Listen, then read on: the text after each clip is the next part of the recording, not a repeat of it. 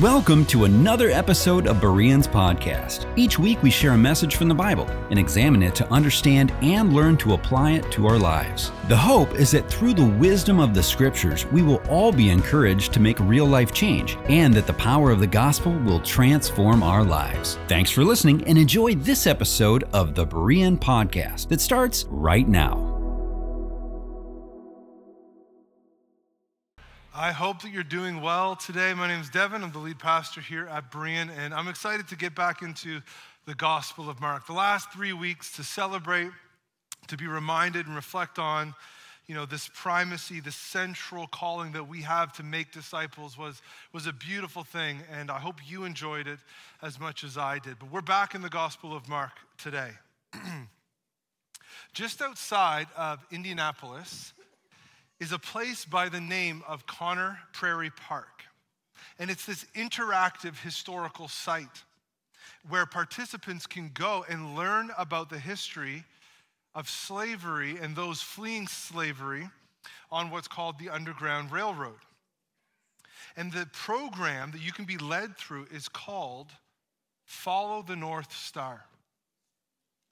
You see, as slaves were running, hiding, and making their wood, making their way through the woods and through the darkness, trying to flee, they had one central, all-encompassing kind of stand-out marker that was guiding them in their flight, and it was the North Star. That as long as they kept their eyes on that, as long as they had a sight of that, their steps would be leading them towards the place and the promise of freedom. Follow the North Star. Hmm. Well, let me ask you a question. What is your North Star? I mean, we all have something that is driving us, something that we are following, something that has captured our attention, that consumes our mind, something that we're pushing and pressing and and moving towards. What is your North Star? I mean, maybe for you, it's this idea of retirement. And every day you get online and you check your investments and your four oh one k and you're talking to your financial planners and you're about ready to pay off this debt, and so you're pretty sure that you are going to reach the promised land here in the next six to eight months. And you can't wait to give your notice at work because they never appreciated you anyway, and now they're really going to miss you. Maybe that's what it is. Maybe for you, it's when the kids grow in their independence or move out of the house and you can get back some sanity. Maybe for you, it's a spouse that you just tiptoe around, quiet as a little church mouse, just trying desperately to, to keep them happy. Maybe for you, maybe for you, it's your mom or your dad. And it doesn't matter how old you are, right? You can be fully grown. In fact, your parents could have passed, but they had such an overbearing and damaging influence on you as a child that those wounds still continue, and you're still trying to live for their approval, even though they are long gone. Maybe your North Star is your hedonistic pleasure pursuits. So a certain amount of what? Conquest, a certain amount of partners, a certain status of partner, and you're going to suddenly feel good about yourself. Maybe your North Star is a communist utopia where everybody has more than they need. Maybe for you, your North Star is getting the right conservative leader in to lead and get this nation back. What is your North Star? There's always something that consumes us, something that either explicitly or implicitly we are moving towards. And today, from the Gospel of Mark, I want to look at a scene in which Jesus calls his first followers. How there is one person, one reality, one entity, one being in all of creation that is worthy to be followed. His name is Jesus. Because here's the problem. Every other North Star that you give yourself to, every other all-encompassing dream or vision or hope for the future that you put your faith in is going to disappoint you. Why? Because it's not ultimate. I mean, most of us, let's be honest, most of us spend our lives chasing that dream. If I only had more, if I had, if I had a little bit more, if I had a little bit more. But we can convince ourselves that the issue with our discontentedness or our unhappiness is that we just haven't reached it yet. But there's a segment of the population who has. And when you go to T M Z, when you read the tabloids, you read about a group of people who have everything. And what do we see? What do we see in Hollywood? A bunch of really well-adjusted, balanced, caring individuals? No, and I don't mean this to mock. I mean it. The reality is it's difficult to get to the point where you have everything only to realize that what you were chasing was never enough anyway. So of course it's hard. Of course it's disillusioning. You're following something. And you can either spend your days trying to convince yourself that the reason it's not enough is because you just haven't reached it yet. Or maybe you'll be fortunate enough to actually reach it. All the status, all the partners, all the power, all the money that you could possibly want, and then you'll find that it's just empty. There is one name. There is one person who is worthy to be followed. His name is Jesus. And today, from the Gospel of Mark, we're going to look at his calling to his first disciples. If you're able, I want to invite you to stand with me. And turn in your Bibles, if you have them, to Mark chapter one. We're going to look at verses sixteen through to verse twenty. This is the word of God.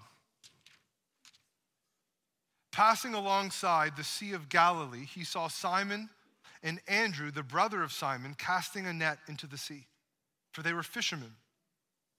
And Jesus said to them, "Follow me. Follow me, and I will make you become fishers of men." And immediately they left their nets and followed him. And going on a little farther, he saw James, the son of Zebedee, and John, his brother, who were in the boat mending their nets. And immediately he called them. And they left their father Zebedee in the boat with the hired servants, and they followed him. This is the word of the Lord for us today. Thanks be to him. You can be seated. Now, as you walk through really any sermon, but particularly if you're going through, you know, sections of the Bible, this was meant to be read in kind of one sitting, or more likely heard read out loud in one setting. And so it's important that we keep the context or the flow here in mind. What has happened so far in the first fifteen verses?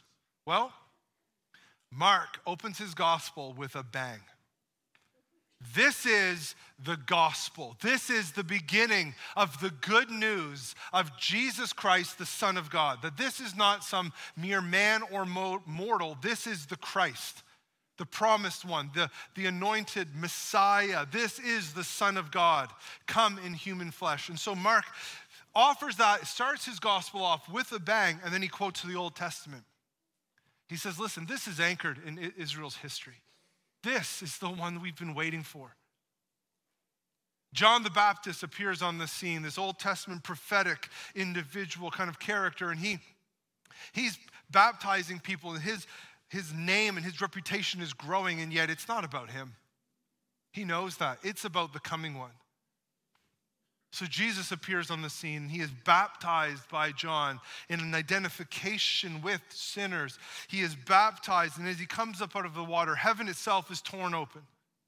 And the voice from heaven affirms that this is my son in whom I delight. I am well pleased in him. I mean, the narrator has said it.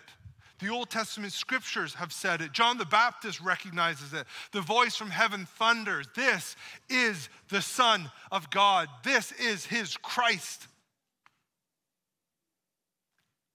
And then he's led to be tempted. He is driven into the wilderness. It's a strong Greek term. He is led out into the wilderness by the Spirit to be tempted. And there, he succeeds. He overcomes. Unlike our forefather Adam, unlike Israel in their in the wilderness wanderings, unlike you and I, he stood fast in the face of temptation. He is battling the kingdom of darkness, and he's going to win because he's the Christ. He's the Son of God.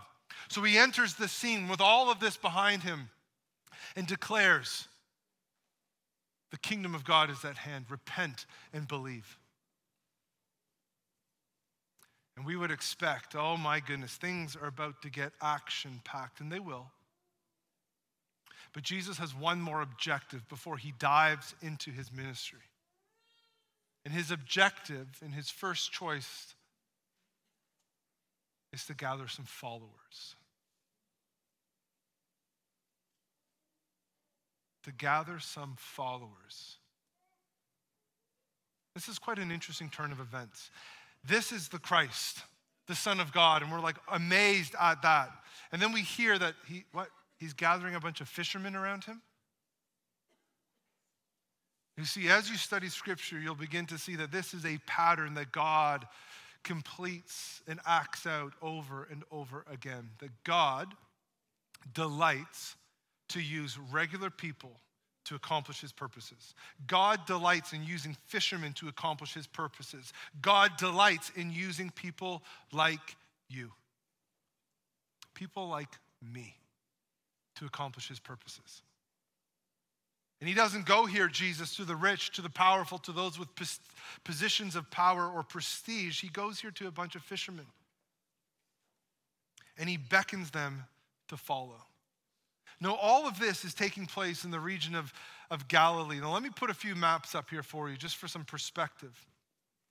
So this first one is kind of an overview of Jesus' life and ministry. For a man who has transformed the world, he didn't travel very far in this world. This is the region. Most of Mark takes place in Galilee, probably like the first half. And then he travels down to Judea. To there you can see Bethlehem, but then Jerusalem. Now, if you're anything like me, you're probably squinting a little bit, okay? Now, I just want to get something out there. Next week, I have a doctor's appointment to get my eyesight checked. So it's very possible that I'm going to show up here with glasses in a short time. So just can we just not make it a big deal? Can you just roll with it? I don't want to have forty-three awkward conversations. Um, you don't ask me my prescription, okay, because that's very private. Um, I wouldn't ask you yours, so we'll just agree to not make it a big deal, okay? So most of Jesus' life and ministry took place right there. This is the Sea of Galilee. Now this is actually uh, quite an interesting body of water. It is fed by underground springs. It's not particularly large. It's about thirteen miles long and about eight miles wide. At its deepest parts, it's one hundred forty feet deep. But it exists something like six hundred forty feet on average below sea level. So if you're there on the sea, on the Sea of Galilee, you can look around and see giant or significant hills in all directions. That's part of what makes it such a volatile area for storms and weather patterns. This next image here is one um, that I took. I had the privilege of, of visiting Israel a few years ago. And I'm not a photographer, so like, why, Devin, did you take a photo with trees blocking sixty percent of it? I don't know. But this gives you a picture, okay, of what it kind of looks like and feels like. So somewhere on this sea, these fishermen were gathered doing what they did day in and day out, and they hear Jesus call. Here's what I want us to see today from this text. Following Jesus is always costly, but it is absolutely worth it. That following Jesus will cost you. There's no getting around that. And we'll unpack that here in a moment. It is costly, but it is absolutely, unequivocally, undeniably worth it. Think about the scene here. Andrew and Simon, Simon, Cephas, and Peter. But think about this situation here. Simon and Andrew waking up early in the morning, doing what they did day in and day out. Grabbing something small to eat, stumbling down to the shore. checking on the provisions, checking on the boat, checking on their net, and doing what they did day in and day out. This wasn't a glamorous life, but the region was entirely dependent on fish as the primary protein source. So it had some stability. They seemed to be doing somewhat well, where them and James and John, their father was well known enough to have uh, hired servants to can help him with the work. It wasn't a glamorous lifestyle, but it was somewhat stable. And here comes this individual named Jesus, and they would have known him. Do you recognize that? In the Gospel of John, you can read more about the back and forth, but there wasn't five million people in this region. It was pretty sparsely populated. They would have heard, they would have met him on occasion. And here, for some reason, some God-ordained, spirit-driven reason, they hear Jesus calling them. And they say yes. And they stop what they're doing. And they follow him.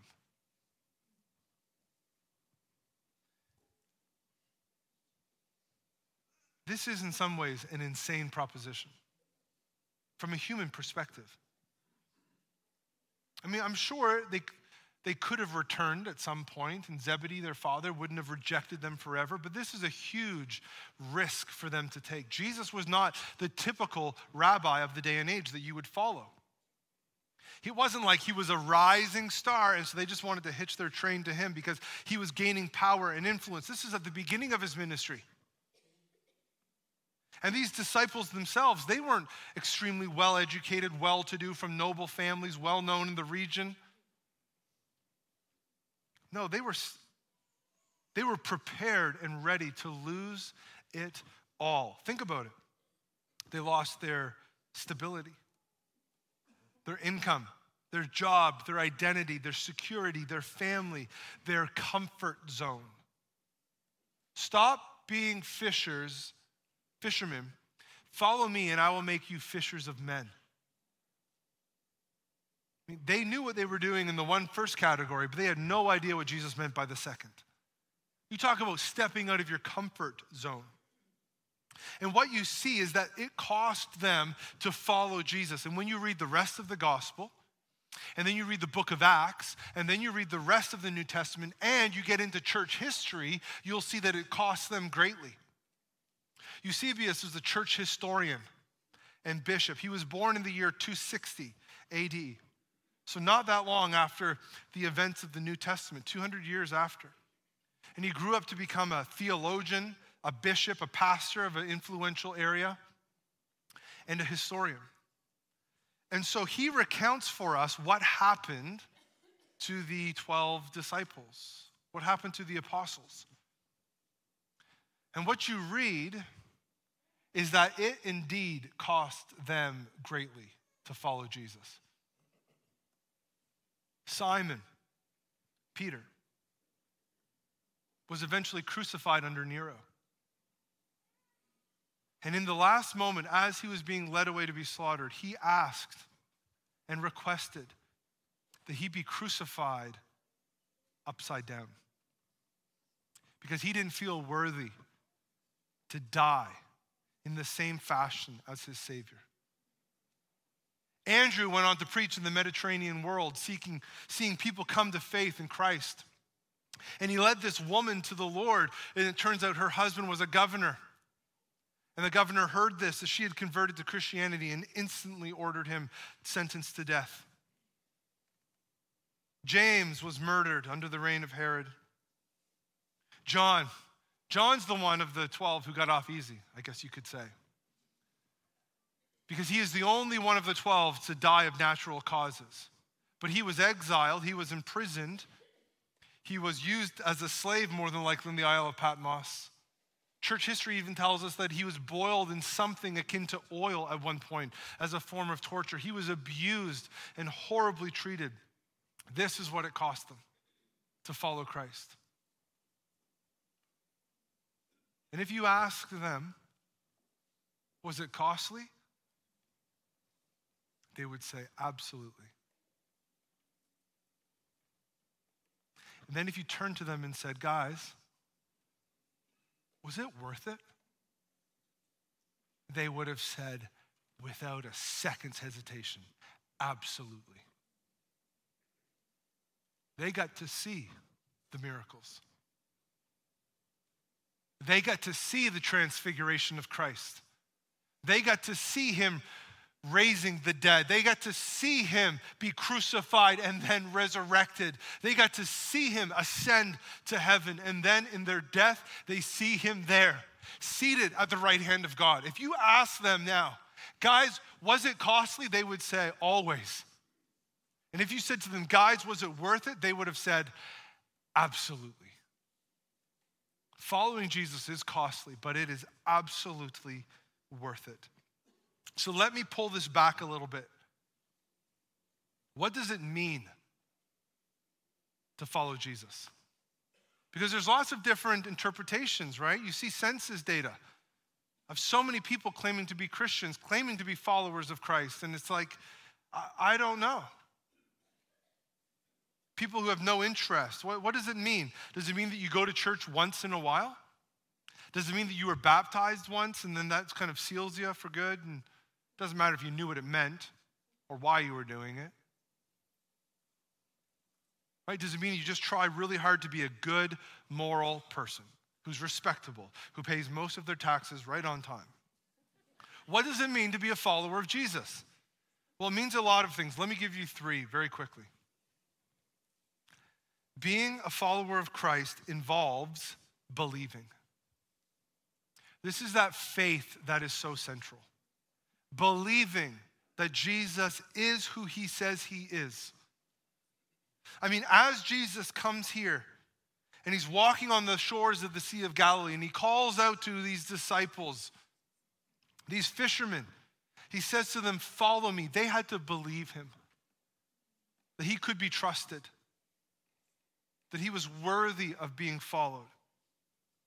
Believe, we are told, on the Lord Jesus Christ, and you will be saved.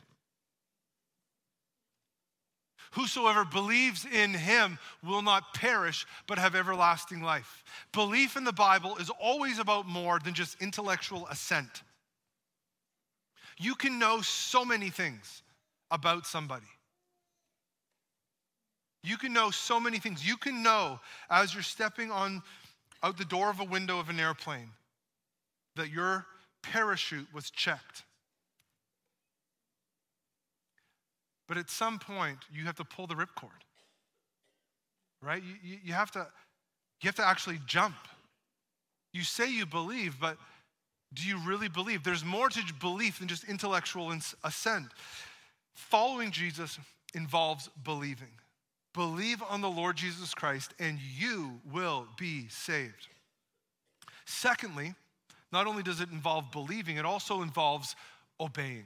Now let me unpack this here because there is a tension in the Christian life and Christians don't do well with tension, right? We tend to swing to extremes on both sides. So let me wrestle through this here for a moment. Followers of Christ are called to obey. What does that actually look like in real life? Well, I have met people before who claim to be Christians, who will say, oh yeah, yeah, I did that Jesus thing when I was a kid. So yeah, I got my ticket to heaven. And yet for the last thirty years, their life has evidenced nothing that could be regarded as interest or obedience to Christ. That they, sure, went to Sunday school when they were a kid, but then they grew up to live like hell.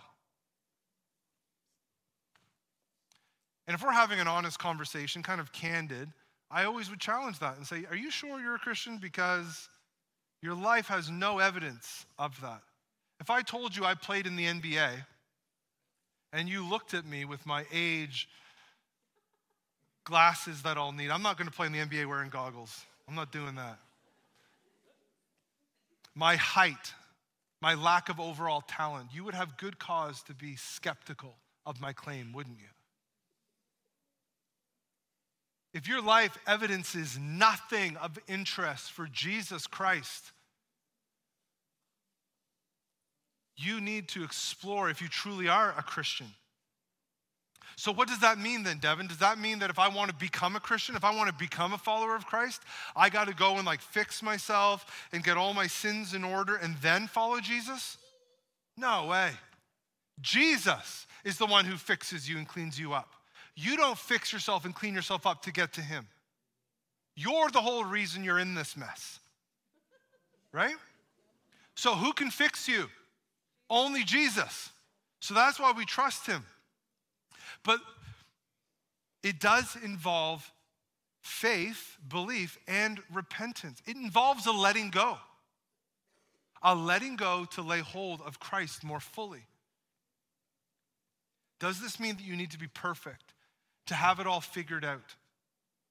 No, but it need, means that as you begin to follow him, you need to be aware of something.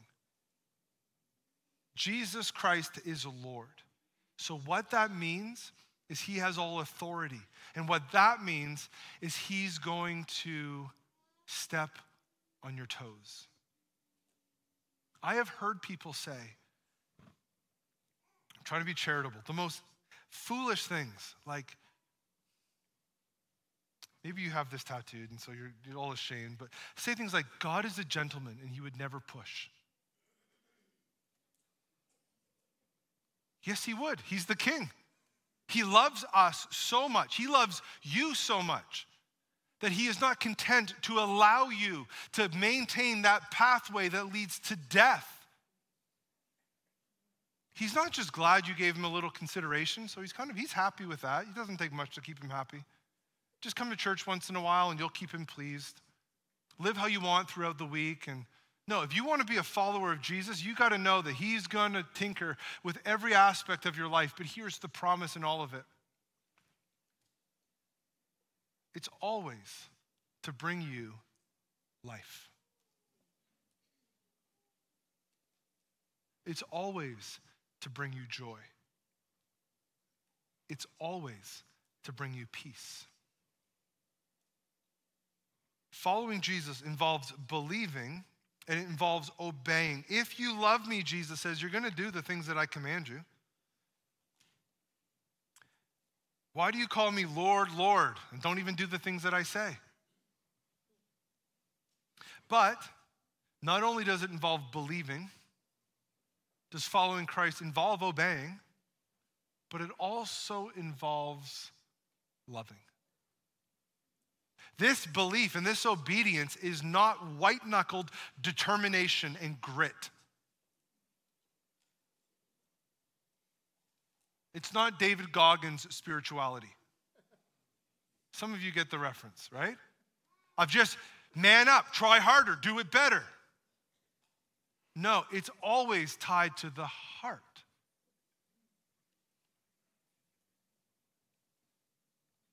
That as you follow Christ, you begin to see more and more of just how amazing Jesus Christ actually is.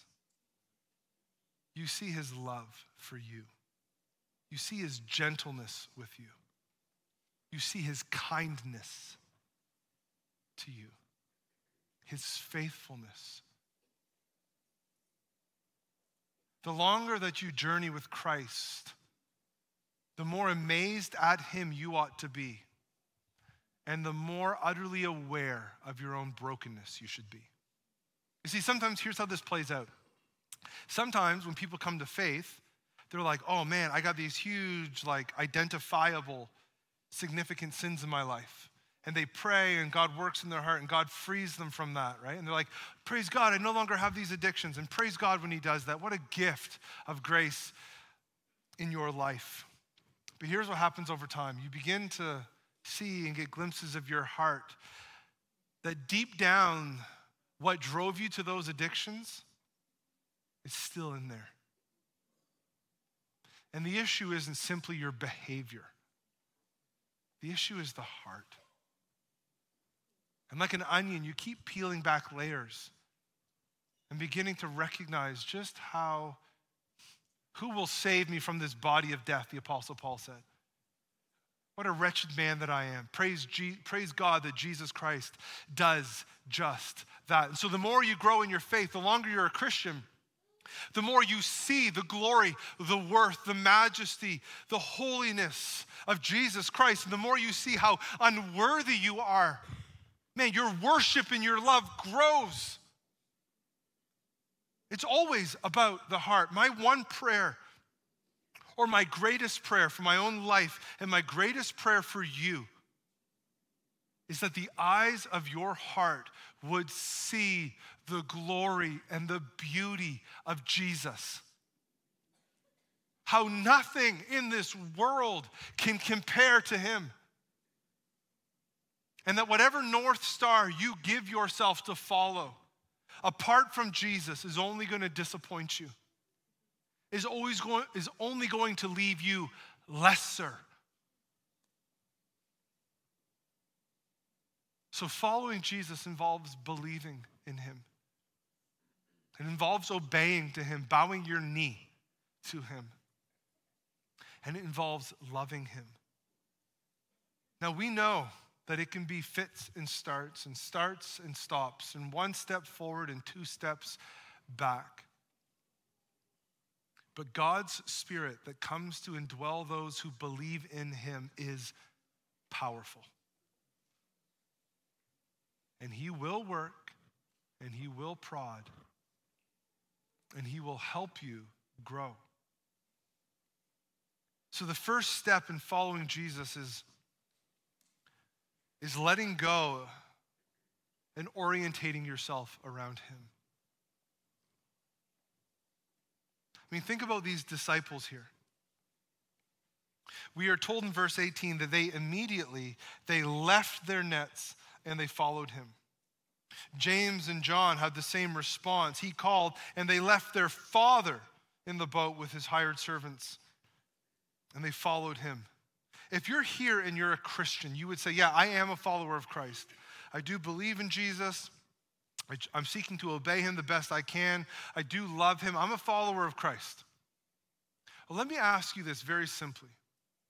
Is there something in your life that you need to, like the disciples, let go of in order to follow Christ more fully? They had to let go of those nets. They couldn't go following their Messiah, this rabbi, throughout the region, dragging their nets behind them. They had to let it go. So what in your life are you holding on to that God is calling you to let go of, to more closely follow him? Maybe it's a comfort. Maybe it's your, your reputation. You would never da- dare tell anyone about Jesus, because what if they, you know, what if they thought you were primitive and, and a bonehead and just kind of dumb and, and out of touch with reality and naive?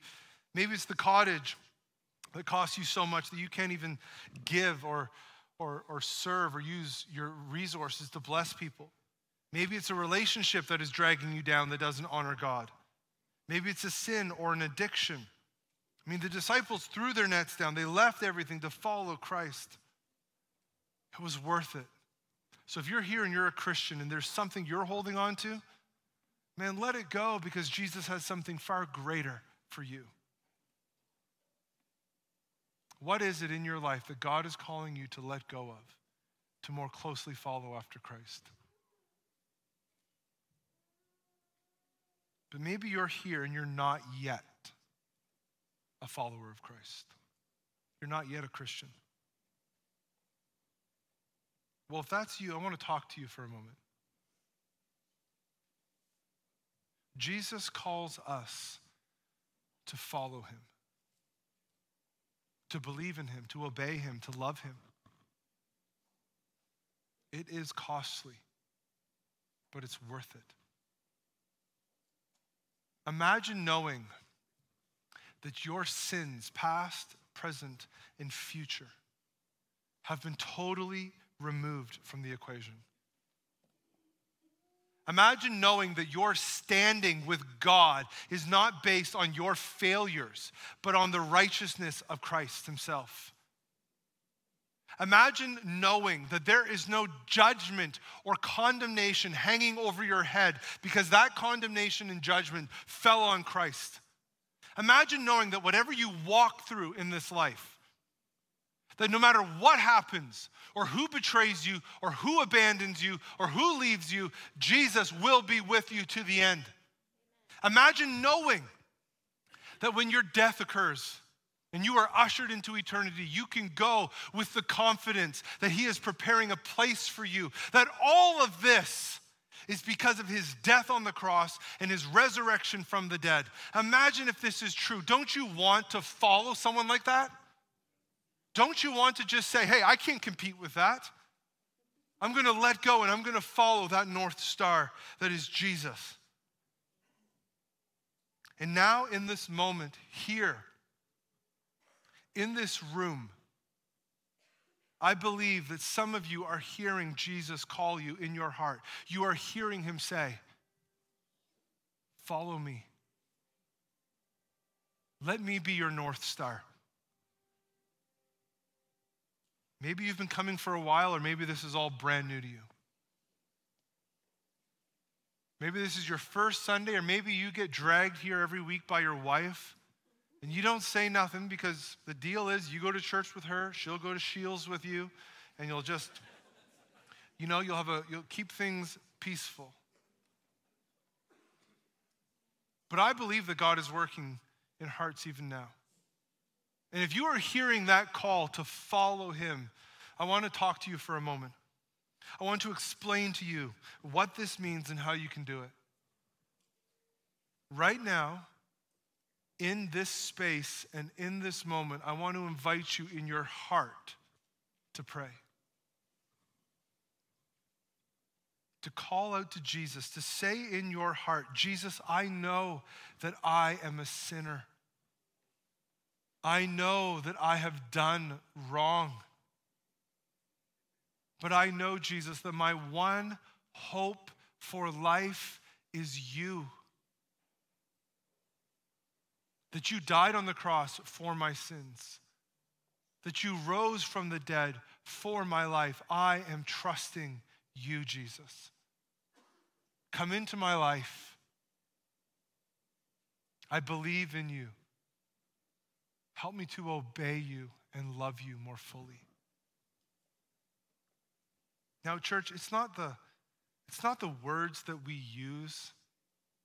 It's the work of God in our heart. But if you have responded today to Jesus, to this invitation to follow him, here's what I want you to do. I want you to come forward and talk to some of our prayer partners up front after the service. We make this space. It is a safe space for anybody. Come and pray with those who have been praying to pray with people. This is why they sign up, so that they can be with people and help. Maybe you have questions about what it means to follow Jesus. Maybe you just want to share what God has done in your life. But regardless, if you have responded today, you need to let somebody know that today you have decided to follow Jesus. Following Christ is costly, but it is absolutely worth it. Hear the call of Christ our Lord. Follow me. Let me pray to that end. Jesus, all glory and praise is due your name. You bid us not to forge our own way or to be our own North Star, but you call us to follow you. I thank you that you are worthy, that you are worthy to be believed, that you are worthy to be obeyed, that you are worthy of, of our love and our worship. And I pray that if there is anyone here today who has not yet decided to follow you, that they would do it before they leave.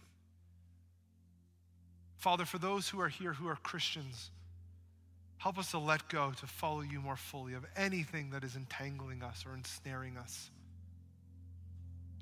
And Father, for those who have responded today to the invitation to follow, give them the courage to tell someone before they leave. To come forward after this, during the music and after the service, to pray with our prayer partners up front. We ask this in the name of the only one who is worthy to be our North Star, to be followed, Jesus Christ. Amen. And that does it for this episode of the Berean Podcast. All of our ministries at Berean are geared towards the mission of seeing lives transformed by the power of the gospel. If you would like to be connected with our church family or give to the mission of Berean, just jump online to our website at berean m n dot com. Thanks for listening today, and we pray that you are encouraged by today's episode. Be sure to like us on social media, and we'll see you here next time on the Berean Podcast.